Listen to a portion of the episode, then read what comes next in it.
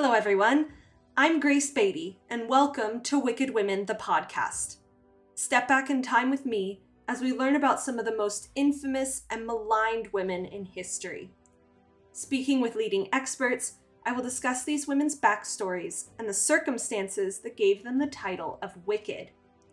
In this season of Wicked Women, I will be focusing on some well known and some lesser known women in history who have acquired an unsavory reputation. This season will analyze the lives and legacies of Alexandra Fyodorovna Romanov, the last Tsaritsa of Russia, Queen Mary I, more popularly known as Bloody Mary, Catherine Howard, Henry VIII's fifth wife, who was executed for adultery, Empress Wu Zhao, also known as Wu Zetian, the only Chinese empress to rule in her own name, and Empress Theodora, a former sex worker who became Empress of the Byzantine Empire. In the end, this podcast does not look to excuse or dispute the wrongs committed by some of these women, but it is also not looking to completely villainize them. Instead, I hope this can be a conversation starter on the complicated legacies prescribed to women in history.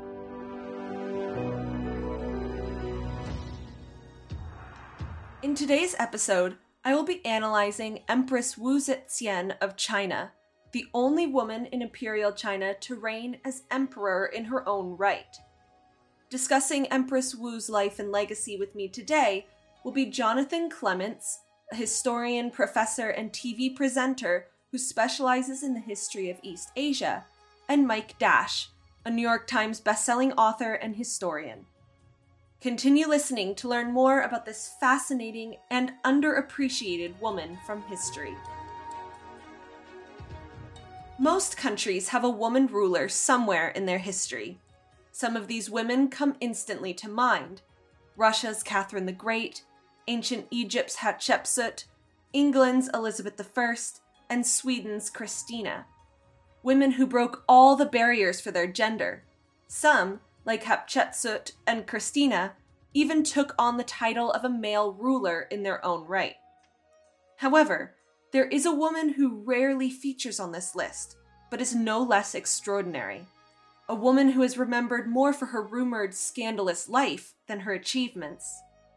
This woman is Empress Wu Zetian, the only female in Chinese history to rule in her own name. Empress Wu, similarly to Empress Theodora, has a story steeped in rumor, political agendas, and missing documents. There is no way for people today to truly know the truth of her story or the accuracy of her legacy. The legend paints her as a murderous, vindictive, power hungry vixen in recent years, some historians have called for her to be recognized as a proto feminist, a woman who broke the glass ceiling and rose higher than any female before or after her in imperial China. Empress Wu was a woman far ahead of her time, but her legacy has been blighted and silenced over the centuries. It has changed numerous times, sometimes changed by Wu herself, and the countless versions only help to cloud the already uncertain story. It is perhaps best revealed by her tombstone, which was purposefully left blank by her descendants, leaving her story to be swept away by the winds of time. It is believed that Wu Zetian, known in her early life as Wu Zhao, was born in 624 AD, seven years into the reign of the Tang dynasty. The era of the Tang dynasty saw women break out of the previous confinements that expected women to remain in their homes. Women took a more active and visible role in society, and Wu benefited from these changing views. Wu was born into an affluent family, and she was educated in a way that would have been unheard of in her mother's early years. It is believed that her father, Wu Shihuo, was involved in government and ran a successful lumber business. Here's historian Mike Dash about Wu's father. She was the daughter of um, a man who'd started off his life as a, as a wood merchant. Normally, someone from that sort of background would never have got anywhere near the Chinese imperial system or the Chinese royal family. Um, but she lived, or she, or her father was born at a time of um, considerable disruption in China. The the, um, the Sui dynasty was was failing, um, there was a rebellion building against it, which was led by the Li family, who were going to found the Tang dynasty. Um, and so there were military opportunities. And and Wu's father moved from being a wool uh, a wood merchant to being a general, um, and because he was a successful general and was involved with a successful rebellion and the founding period of the Tang dynasty, he was given opportunities. He became a, a regional governor um, and uh, an official in the Chinese state system. So when Wu was born, um, she was already effectively part of the Chinese state system and the sort of person, the sort of woman um, who would have an opportunity to join the imperial court. Um, so she didn't come sort of literally from nothing. When Wu was 14, she was brought to the imperial palace as a concubine of the fifth rank, which, as Jonathan Clements puts it, we should bear in mind that at the beginning of Wu's career, she was effectively a chambermaid. She was changing the sheets in Taizong's chamber. And uh, there's all kinds of noise and static and fake news about this, some of which is generated by Wu herself, some of it by the old Book of Tang, some by the new Book of Tang, some by her, her various detractors and supporters over the years. So it's very difficult to separate things out. Wu herself changed her story repeatedly about what her teenage years were like. Because uh, originally, the uh, you know she was a, a, very close personal friend of the Taizong emperor, and that's why she was changing the sheets in his room because she was the only woman he trusted, and they loved each other, and it was great. Of course, then after he dies, and she's accused of banging his his son, suddenly. They were just good friends, but she's really in love with the son, and, and, and she was only a chambermaid then, but but he fell in love with her. So so there, and this is all you know spin and lies and it's very difficult to, to separate what the truth might be with, with, with a lot of Wu sources. This is where the myth of Wu begins. The myth states that Wu first came to Emperor Taizong's attention one day while he was training an unruly horse. Exacerbated, he asked if anyone would be willing to tame the wild animal. Wu stepped forward, stating, I can control him, but I shall need three things. First, an iron whip, second, an iron mace, and third, a dagger.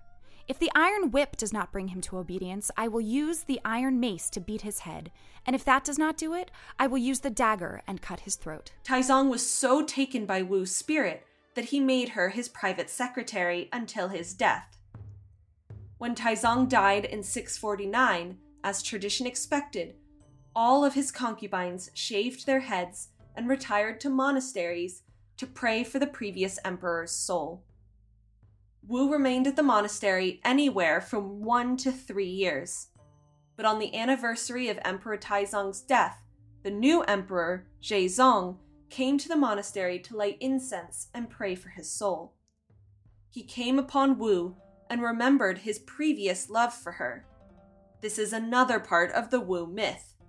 As Jonathan points out, so, so what it boils down to, I think, is that what we have here is a woman with the most ridiculous world class movie star charisma you can possibly imagine. Because there are points in her life when she literally has an army backing her up. But she's got there purely on her force of will. She's got there from the very, very lowest point, from, from basically being sent to a nunnery uh, I think in her early 20s, and told you're going to be praying there for the soul of the Taizong, Taizong Emperor for the rest of your life. You know, thanks for your service.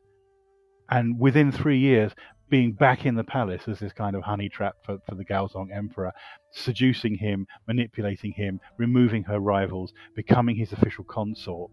When the Emperor returned to the palace, his wife, Empress Wang, shockingly called Wu out of the monastery and back into the palace as a concubine of the second rank. This was unheard of in Chinese history, where previous concubines and empresses were expected to retire quietly for the rest of their days. Some officials even claimed that this obvious sexual relationship between Wu and Emperor Zong was incestuous, since Wu had been his father's concubine. But Zong silenced all voices of dissent, and Wu began to quickly rise at court. Wu rapidly bore Zong four sons Liang in 652, Li Xian in 653, another Li Xian in 655, and Li Dan in 662. This fact sent Empress Wang into a rage, for she hadn't borne any sons during her marriage to Zong. But Wu seemed untouchable.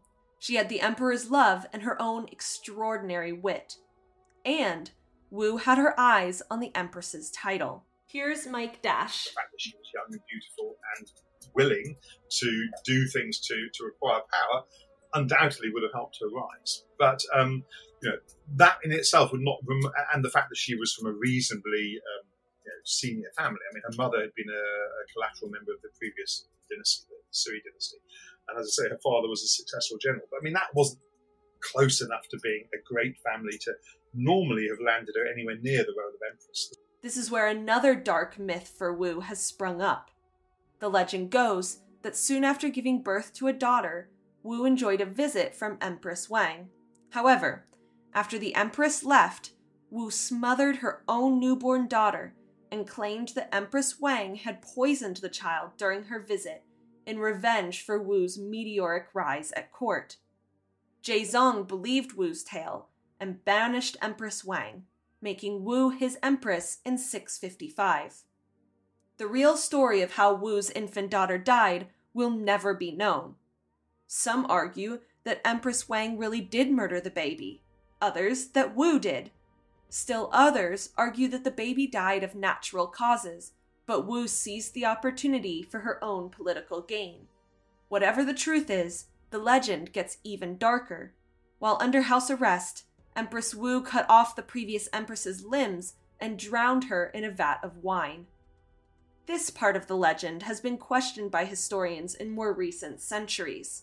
As Mike Dash states, that story is very reminiscent of a, a much earlier sort of monster story in Chinese history, which involves the first empress of the Han Dynasty, which is the second of the Chinese dynasties. And so we're going back now to about 200 years before the birth of Christ, or you know, six or 700 years before Wu's. Um, and, and, this empress, whose name was um, Lu Xun, um, was, you know, remembered as the, the worst monster in Chinese history, the worst female monster in Chinese history. And again, there is a horror story associated with her where whereby um, she, she, was sort of the opposite of Wu in the sense that she was already empress and she was trying to deal with ambitious courtesans and concubines. Um, and her emperor fell for a particularly beautiful young girl, and the empress dealt with her again in a very similarly ruthless manner. Um, she supposedly had all of her limbs locked off, destroyed her vocal cords with acid, had acid, had her blinded, and then threw her into the imperial piggery, um, and invited her husband to come along and look at this peculiar creature, the human pig. And when the emperor saw his favourite concubine reduced to this sort of appalling state, he never spoke again. Now, the the closeness of that story in terms of the way in which the, the rival is dealt with is such that you know it's very suspicious. Realistically, I mean, it was a very well known story. Most, you know, a lot of Chinese people, a lot of Chinese historians would certainly be aware of it. So to link Wu to a story which was similar in terms of the whole limb lopping and ruthlessness probably suggests that you know a, a parallel is being made by a, by a writer. There. They're trying to associate her uh, with Lu Zhi, um, and hence the actual specifics of what happened to the empress and and the pure concubine who, who died at this time I don't think we can recover that. I think it's unlikely that they were necessarily dealt with in such a dramatic way and, and such a physic, you know, physically perhaps impossible way, actually, as well. Um, but she dealt with them. I don't see any particular need to doubt, but there, there's clearly a sort of a bit of lesson uh, making and moral drawing going on. And you know, this is a, a, a, dramatic example, but it's the sort of example that applies to a lot of what is alleged to have done. And there are plenty of much more boring examples where similar sorts of you know, links are being made between her and various other people. Empress Wu had achieved what many claimed to be her chief goal chief wife and Empress of China. Zong was an invalid for most of his reign, and after a debilitating stroke in 660, Wu began attending imperial meetings alongside her husband, hidden behind a curtain by his side. In most cases, she ran the country entirely in his stead, as Jonathan emphasizes. The, the words uh, in the history books are um, the emperor sat there with folded hands while the empress spoke. And uh, it's not clear what folded hands means, but it, it, it seems to me that, I mean, Gaozong, he was able to walk uh, barely, but his ability to, to speak and communicate was incredibly compromised, and, and Wu acted as his interpreter. So basically, she got to say whatever it was she thought he needed to say, and he couldn't really stop her for decades. When Gaozong died in 683, his and Wu's son, Li Xian, ascended to the throne. Li Xian took the title Emperor Zhongzong, with Wu acting as regent. Within six weeks, Emperor Zhongzong was removed from the throne by Wu's orders and replaced by her younger son, Li Dan, who became Emperor Ruizong. In 690, Ruizong abdicated in favor of his mother, who became emperor in her own right. Now, a bit about semantics when it comes to her new title. Here's Jonathan. There, the English language doesn't really have a distinction between the woman that's married to the guy in charge and the woman that's in charge as empress. Ch- Chinese actually has two different words for this concept.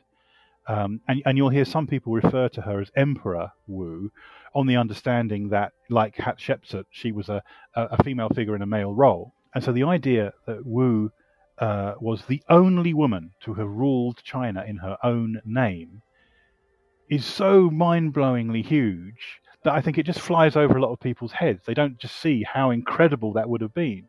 Wu ruled in her own right in the new Zhou dynasty for 15 years. However, in Jonathan's opinion, Empress, Empress Wu's reign began when she was the plenipotentiary regent for Gaozong. Um, so for 30 years, she presided over the absolute height of the Tang dynasty, for which he took all the credit, despite being disabled, you know, completely and utterly um, uh, incapable. Wu's reign was a time of prosperity for China. Wu appointed generals and government officials based on skill, not ancestry or title. She personally oversaw the examination of potential candidates and wrote a handbook titled Rules for Officials that all generals and officials were required to read. Wu lessened taxes for farmers and passed a number of agrarian reforms. She expanded the influence of Buddhism throughout the country in a time when Confucianism was the main religion. Wu built numerous Buddhist temples during her reign and called for religious tolerance throughout the country. In addition to this, Wu passed a number of laws that supported women's rights. As historian John Keay wrote in his book China, a History, a ceiling was imposed on the value of marriage dowries. The mourning period for deceased mothers was made the same as that for deceased fathers, and among her various literary commissions was a collection of biographies on eminent women. Finally, she promoted art and literature within her court. A poet and artist herself, she helped create a culture of literary and artistic pursuits that flourished in the later years of the Tang dynasty. With these numerous achievements and relatively peaceful, depending on which story you believe, transition to power, John Keay states Wu might have ranked among China's most outstanding rulers, but for the handicap of gender. Wu was formally deposed by her son, the previous Emperor Zhongzong, in 705, and she died at the age of 82 a few months later. Wu was buried beside her husband, Gaozong, in the Qianling Mausoleum on Mount Liang, which had been built during Gaozong's lifetime. Gaozong's massive monument chronicles his many governmental and military achievements. Wu's monument, however, which sits next to her husband's, has no epitaph. According to Jonathan, Empress Wu's kind of influence lasts for about 15 years after her death because the women who grew up during her lifetime regarded the situation in that lifetime as normal and therefore expected um, to be able to continue. And so you have her daughter and her granddaughter trying to kind of perpetuate um, the way that Empress Wu ran things, and you have the, the male establishment desperately clamping down on it to try and stop it. And and then and, and it's after that point that you get the sudden shutdown on Wu's reign. It stops being discussed as a golden age. It starts being discussed as this awful abomination that can never be allowed to happen again. While Wu's story took place over 1300 years ago, it still fascinates people today. she is known for being ruthless and bloodthirsty, a woman who broke the rules in all the wrong and most disturbing ways. But she was also an extraordinary woman who rose to the pinnacle of power in a country where women were valued at the same level, and in some cases lower, than livestock. While many historians soon after Wu's death tried to paint her as a bloodthirsty tyrant, the evidence seems to point more to the fact that she was popular. Otherwise, how could a woman in that era have governed in her husband's stead, deposed her son, a sitting emperor, and ruled in her own name for 15 years without successful opposition? She was either extremely lucky or surrounded by extremely powerful loyalists and allies. The sources that were produced on Wu in the years following her death often exploited and exaggerated the negative stories of her reign as a way to prove that women should not be in power. Here's Mike Dash. When we go this far back in Chinese history, there are essentially very, very few sources, and there's only one very significant one, which is the official court um, state history of each dynasty, which is compiled after the end of the dynasty by one of its successors. So it's hundreds of years later, but normally by by you know, professional academics who have access to state records, which then go on to become destroyed in various cataclysms. Um, so you know, we have the we have the history that's that's been written and it's based on primary sources, but the actual sources themselves don't exist anymore for us to do cross checks. Now, the point of Chinese historiography is not just to um, create a record of a dynasty; it is to provide examples and lessons for future rulers. Now, that matters a lot when you are dealing with usurpers. I mean, one of the interesting things about Chinese historiography from that point is the way in which it legitimizes. Some Chinese um, dynasties, for example, at least twice, the, the Han and the Ming dynasty, uh, have been founded by peasants. Now, that's not something which is possible in the West, essentially, because being a peasant is a, an absolute bar. I mean, it's, it's too low a, a social status. That doesn't happen in China because the way in which the Chinese look at it is that anybody who becomes emperor has, by definition, been chosen by heaven to be emperor. And that means that no matter what their social background is, that's what heaven wants. And so you can you know, retrospectively legitimize a successful rebellion led by a peasant. Um, and that peasant can be a very highly effective emperor, one of the best emperors in, in some respects. Um, so Chinese historiography exists to sort of you know, retrospectively look back and judge uh, what happened in history. And as I say, mainly that's for the purpose of, of instructing future rulers. Because Wu was a woman, she was an example to be dealt with, avoided. Um, uh, and you know, one of the main aims, therefore, of the historiography of her period is to show that she was a terrible ruler.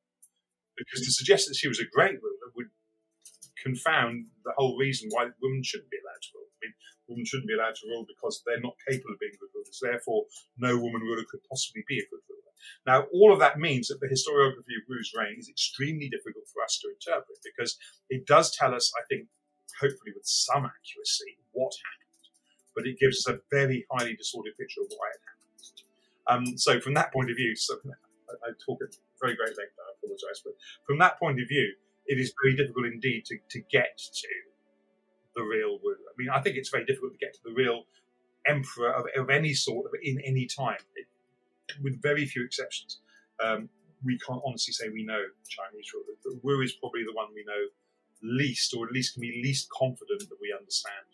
Um, and so I think, you know, from that point of view, just understanding how she ruled and, and, and whether she was popular, there are two two ways of looking at Wu. There is the court Wu, who is the person who is trying to dominate power at the center in the capital, running a very complex and pre-existing court system which you can't simply remake. Um, because it's how everything runs and how everything has always run, how everyone has been educated to understand things, and you know to try and remake it would cause catastrophe and collapse. Um, so she has to go within an existing system, and that means she has to behave in certain ways. Um, and those are that's where the sort of evil, manipulative, scheming lives, so to speak.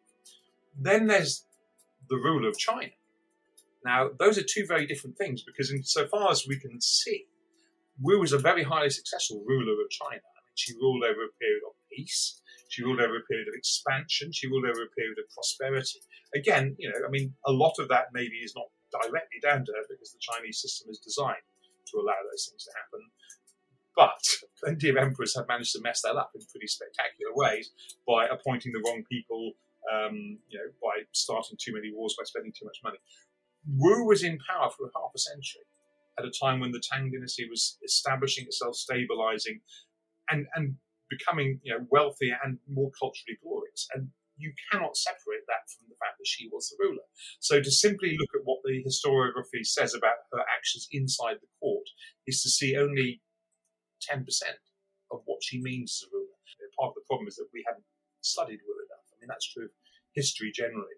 Um, and the area where we have studied her least is as ruler of China, rather than you know, imperial despot inside you know, the, the, the, imperial palace, um, because we have much less evidence. And that's really where the, the additional work needs to be done, I think. Even as historians attempted to hold Wu up as a warning for female power, she posed a unique and difficult problem to contemporary and later historians. As Jonathan states, under under Confucian rules, it's rude to address a lady by her name. Uh, you don't do that. And, so that's supposed to be chivalrous, but of course it has within it this chauvinism as well, because it means that people who write history books in, in ancient China don't mention who women are. Everyone's just, I mean, it, people people weren't that sure for a long time what Wu's real name was, what her first name was. Um, today we assume it's Zhao. Uh, because of the, what her Buddhist nun's name was, and it was figured that was probably a, a corruption of it. Um, and also, after she came to power, certain words were excised because you're not allowed to use an emperor's given name in official documents during their lifetime because it's rude. So words that disappeared from the Chinese record were assumed to possibly be Wu's real name. As Wu's just her surname. Um, but of course, what this means is, is that you have 5,000 years of Chinese history where a lot of women are marginalized or their stories are only told by men, and they're normally told by men to satisfy an agenda, which is um, women have to be kept out of power. A woman's words can cost a man his job. A woman's man can a woman's words can cost a man his head. Uh, or a woman in power is like a hen that crows at daybreak, um, which is a, a, a, very famous quote, which was dragged up from the Bronze Age and, and used in Wu's reign. Um, to point out just how, how awful an idea it would be for a woman to be in charge. So, because Confucians are writing the, the Chinese dynastic histories, and because the dynastic histories have to show a mode of emplotment, they have to show a great beginning and a golden age, and then a decline, and then it all falls apart at the end. Why does it fall apart? Well, it's probably a woman's fault. And, and so, so many dynasties end with some terrible uh, concubine turning up and ruining the life of the palace and, and killing the justice. And, and so, um, you, get these stories uh, which then cause people to kind of look for women to fit in that slot as well. Um, so that all becomes uh, a, very very difficult way. You have to kind of tease out the true stories, and and often you're working. I mean, particularly this was true with my with my Wu book. You're often working not by deduction but by abduction. You're you're, abdu- you're, you're looking at the historical record for things that people don't say, um, so, for example, in I think six was it six eighty four, uh, there was the, the, rebellion of Li Jingye, and he did this huge speech about you know how woman's this woman Wu has ruined the empire, and you know with her vixen flirting and her phoenix regalia and, and, and so on. I had great fun. I spent two days translating this speech, which is this fantastic invective about what a total bitch Wu is, and it lists it lists her crimes but and, and so this and Wu actually read this speech and she said, "This guy is brilliant. We need him working for us. He's got a fantastic way with words." But the thing is, is that he doesn't list all of the crimes that Wu is today thought to have committed. Now, if you were trying to get an army riled up, ready to lead a revolt, you would tell them everything this horrible woman had done. But what he doesn't mention, for example, is her murdering her newborn daughter, which she's been accused of, um, he doesn't mention that. And if he doesn't mention it, it makes me think it's a later addition rather than something that it was thought about her at the time. Um, so you have to use these. Uh, but you know, we're already in this kind of quantum world of speculations about what might have happened, which is very unfortunate. Uh, with this, um, but the further back you go in history, of course, the more likely it is you're going to be in this sort of position. Mike Dash argues at its at its base, unfortunately, it is the fact that she's a woman. But I think you know, I mean, to be a little bit more subtle than that, it goes beyond that. She's a woman who did things that women aren't supposed to do and got away with it. That's the point, right? Um, had she sort of you know crashed and burned, we wouldn't be so interested in her because she would have performed as we would have expected a woman would to do. To take power, to seize power, to keep power, to rule effectively, to stay there for 50 years and to die in your own bed at the age of 81, that's not really what's meant to happen. And that's not, you know, that, that's why she's a problem for Chinese historiography. You know, it would have been much easier had she you know, been, um, uh, um, had, had, sort of inspired a huge rebellion and gone down in flames. Um, there are several previous examples of Chinese emperors who are not unlike her in that. I'm interested in a guy called Wang Mang who, who um, overthrew the Han Dynasty around about the time of Christ, and he's exactly the same. I mean, he's a very interesting figure in that he, in many ways, appears to be a reformist who's trying to solve all sorts of major land crises and deal with natural disasters. And again, I mean, the way in which you know, um, Chinese historiography perceives him is as a, a, sort of hideous, evil usurper. But you know, he, he died the way he was supposed to. He did create a huge rebellion against him and went down kind of quite literally in flames amidst the sort of ruins of his royal palace. And so he's a much easier figure to deal with because obviously, I mean, the heavens had it in for him, and hence he went, you know, went down. It's quite difficult to deal with that when you're looking at Wu because she didn't obviously attract um, condemnation of the heavens by dying at 81, um, having ruled successfully for 50 years. And so, yes, I mean, you know, from that point of view, she is she's you know, it goes beyond being a woman. As I say, I mean, the real issue is that she succeeded in doing things she wasn't supposed to be able to do. And where you present history with a conundrum like that, then the easiest way to deal with it is to ignore it. Wu has gone down in history for her ruthlessness. While many historians, even today, do not dispute some of the negative stories around her, both Jonathan and Mike Dash point out that the actions Wu is condemned for would not have made much of an impression in the reign of a male ruler. If anything, they would have been expected. As Jonathan points out, I would say in Wu's defense, let's be very fair here. Many of the misdeeds that she supposedly committed were something that nobody would have blinked at if she'd have been a man. I mean, her Taizong, her first husband, killed two of his brothers to, to come to power. It's not like he was a, a paragon of, of virtue.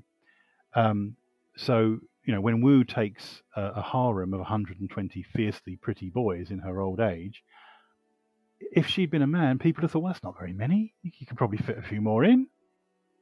Um, but because she's got all of these lovely, you know, bishy boys, you know, uh, doing the equivalent of laughing at her jokes and lighting her cigarettes and peeling her grapes and so on, this is somehow some terrible scandal. Uh, but if she were a man, it wouldn't be. So that, that's the first thing. That a, that a lot of her supposed misdeeds um, are, are, things she's just being uh, attacked for for being a woman because people are desperately scrabbling for something to attack her for. And Mike Dash states I mean, there's no obvious reason to say that she wouldn't be ruthless. I mean, it's the, the, the point to make is that this was a necessary feature of anybody who was going to succeed in Chinese government. And of course, I mean, you know, the key thing to say about Wu as a ruler, and, and you know, the key point about the hypocrisy of the way in which he's been viewed, is that the things that she did, if, had, if they had been done by a male ruler, would have been considered worthy of great praise. I mean, she she was ruthless. She probably did kill people or have people killed, but that's what emperors had to do. And if they didn't do it, then they probably wouldn't last as emperors because they would be overthrown by somebody more ruthless than them. Um, and you know that's particularly true at the beginnings of dynasty. You know, we're still talking about a, a time when her, her, her, first sponsor was the, the second emperor of a new dynasty. This is an unstable situation. When you're looking at why Wu matters in terms of history rather than as a you know, as an example of scandal, the single most important thing that she does is stabilize the dynasty. And that matters a lot because the Tang dynasty is one of the most important dynasties in Chinese history. It's it's also you know, one of the most glorious. It's a, a, golden age, so to speak, at least in memory of, of, of, Chinese power and Chinese culture. And without Wu, it's possible that it wouldn't have got far enough to actually have that golden age. Um, so I think, you know, in terms of misconceptions, then you know, to say that to say that she comes from nothing and hence must be in some way some sort of you know, manipulating scheming sorceress. That's not really true. Um, although, you know, what she did with her, her opportunity when she came into the Imperial Palace, that was very unprecedented. Um, and to see her as merely somebody who's ruthless is very, very unfair and not very helpful in terms of understanding her. Because clearly, in order to maintain power, she must have been able to attract support. Um, and I don't think it was possible, realistically, for um, especially for someone who's effectively therefore a usurper because she's a woman seeking that. I don't think it's possible to attract support merely by keeping people scared of you. I think she must have many, much more positive qualities than that, and that's really what I wanted to explore when I came and started researching. In recent years, there has been a resurgence of interest in Wu, but her negative reputation has only just begun to change.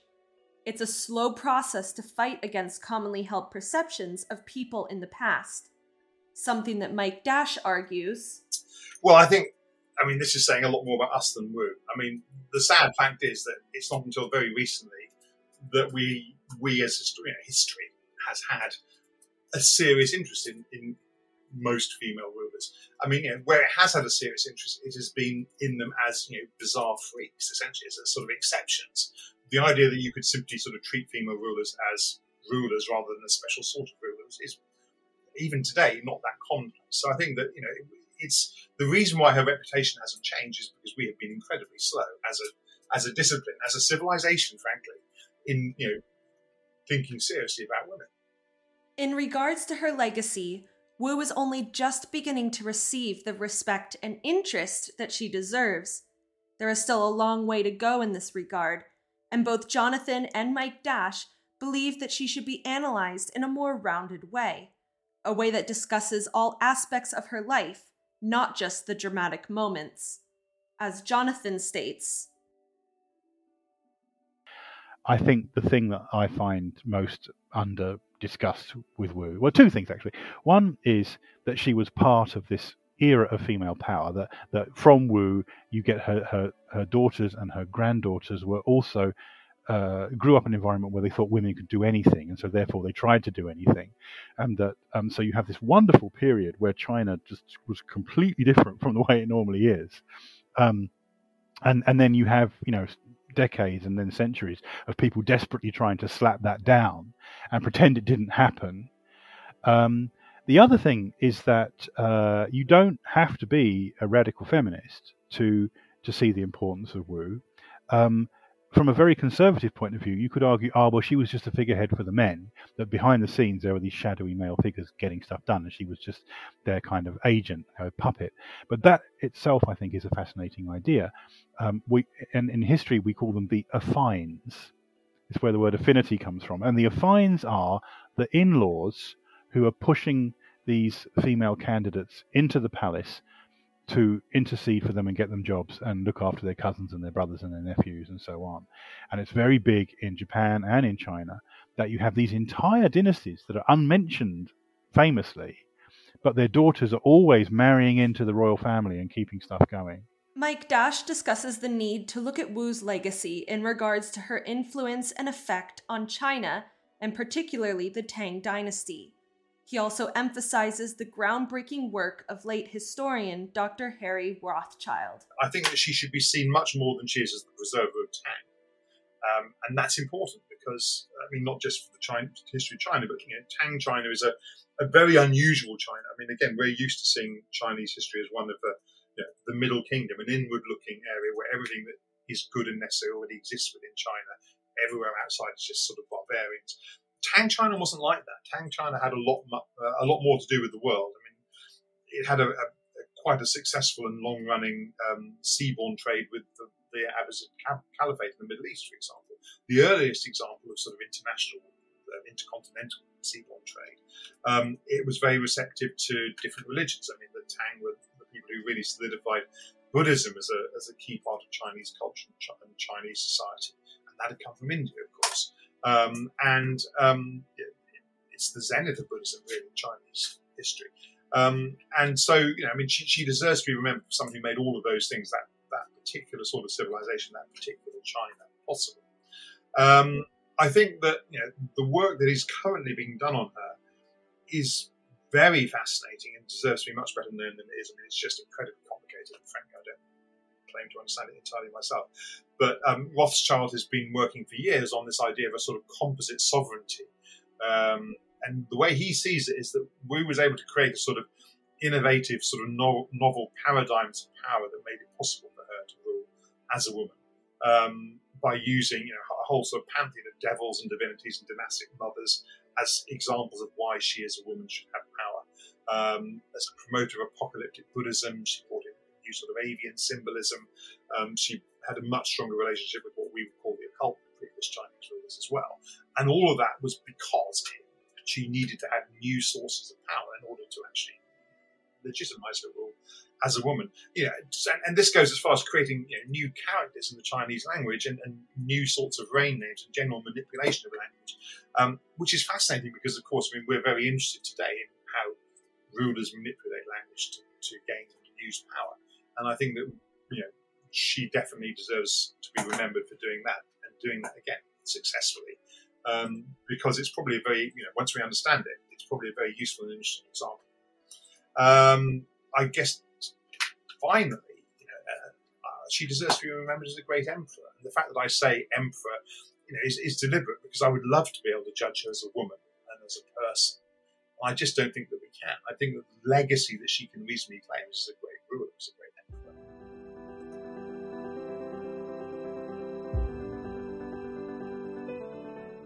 Empress Wu Zetian broke down every barrier put in her path to prevent her from achieving the ultimate role of power in all of China. She was intelligent, ambitious, witty, and ruthless. For much of history, her legacy has been based upon palace rumors and misogynistic writings that were determined to make a female ruler an exception, not a norm. Wu is a controversial figure but one that should be seen with the nuance often prescribed to male rulers, one that acknowledges her flaws but also appreciates her success.